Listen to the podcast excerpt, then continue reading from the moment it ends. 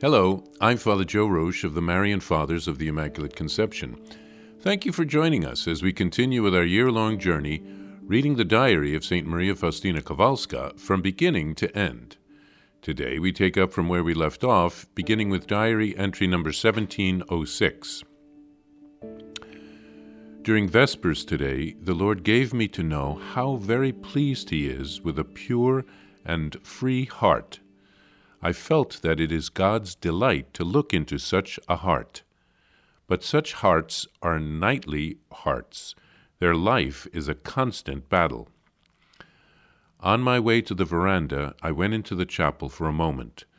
My heart was plunged into profound adoration, praising God's incomprehensible goodness and His mercy.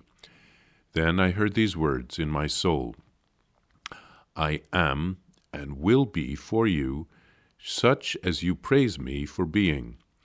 You shall experience my goodness already in this life, and then to the full in the life to come.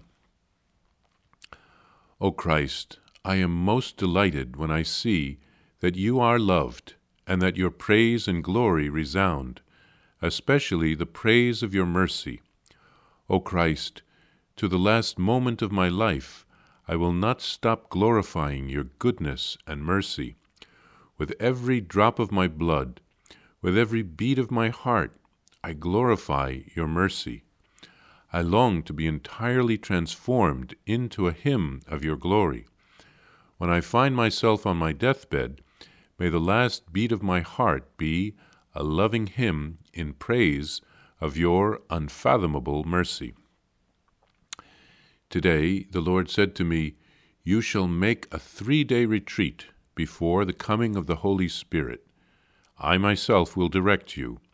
You shall not follow any of the rules required for retreats or use any books for meditation. Your task is to listen attentively to my words. For spiritual reading, you shall read one chapter from the Gospel of St. John. Here occurs a space of a half page in the original notebook.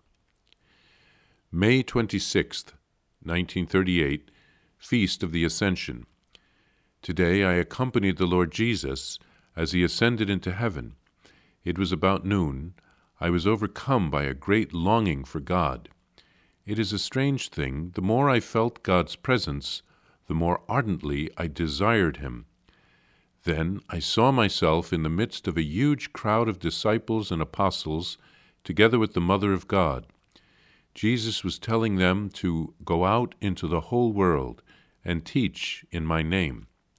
He stretched out his hands and blessed them and disappeared in a cloud.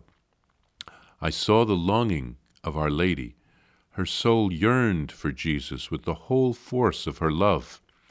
But she was so peaceful and so united to the will of God that there was not a stir in her heart but for what God wanted.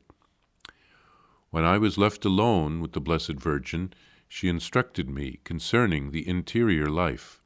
She said, The soul's true greatness is in loving God and in humbling oneself in His presence, completely forgetting oneself and believing oneself to be nothing because the Lord is great, but he is well pleased only with the humble. He always opposes the proud. A certain person whom I have mentioned before visited me again. When I saw that she was beginning to get entangled in her own lies, I let her know that I knew she was lying. She became very embarrassed and stopped speaking. Then I spoke to her about the great judgments of God and I also remarked that she was leading innocent souls astray and along dangerous roads. I uncovered, uncovered before her everything that was in her heart. Since I had to overcome my own feelings in order to talk to her, to prove to Jesus that I love my enemies, I gave her my afternoon snack. She went away enlightened in soul, but action is still far away. There are times when the Lord Jesus fulfills my smallest wishes. Today I remarked that I would like to see some ears of grain, but that they cannot be seen from our sanatorium. However, one of the patients heard this remark, and on the following day he went out into the field and brought me several beautiful ears of grain. My room is always adorned with fresh flowers. But my spirit finds satisfaction in nothing. More and more I yearn for God. Faustina learns from Jesus how happy he is when our hearts are pure and free, not attached to the things of this world. Faustina says that such hearts are like knights in armor. Their life is a constant battle because Satan will be constantly trying to drag such hearts down. Faustina visits Jesus in the chapel, and he promises to be merciful to her and says that she will experience his goodness here on earth and then fully in heaven. Faustina rejoices when she sees that Jesus is being loved. She promises to glorify him till the end of her life. She wants to give her whole self to Him, to be transformed into His image. The Lord wants Faustina to make a three day retreat in anticipation of Pentecost Sunday, the end of the Easter season, and the celebration of the coming of the Holy Spirit. He promises to guide her, and he gives her spiritual reading from the Gospel of John. Jesus is a true spiritual director to St. Faustina. Then, in spirit, during the retreat, Faustina experienced the ascension of our Lord into heaven and the commissioning of the apostles to preach the gospel to all nations. Our Lady then teaches Faustina about the spiritual life, about the importance of humility and of loving God. Very good advice for all of us. Faustina had to correct a person like a prophet would but the conversion of the person did not come immediately. Um, and then Jesus finds a way of answering St. Faustina's prayers. He sends her some ears of grain in her hospital room. Jesus likes to answer our prayers if it will be for our good because he loves us.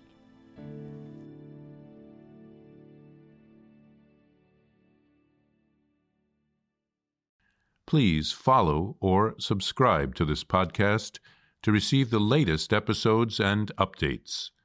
If you have enjoyed this podcast, I invite you to leave a review. Reviews greatly improve our podcast ranking and will help other people throughout the world find St. Faustina's Diary in a Year.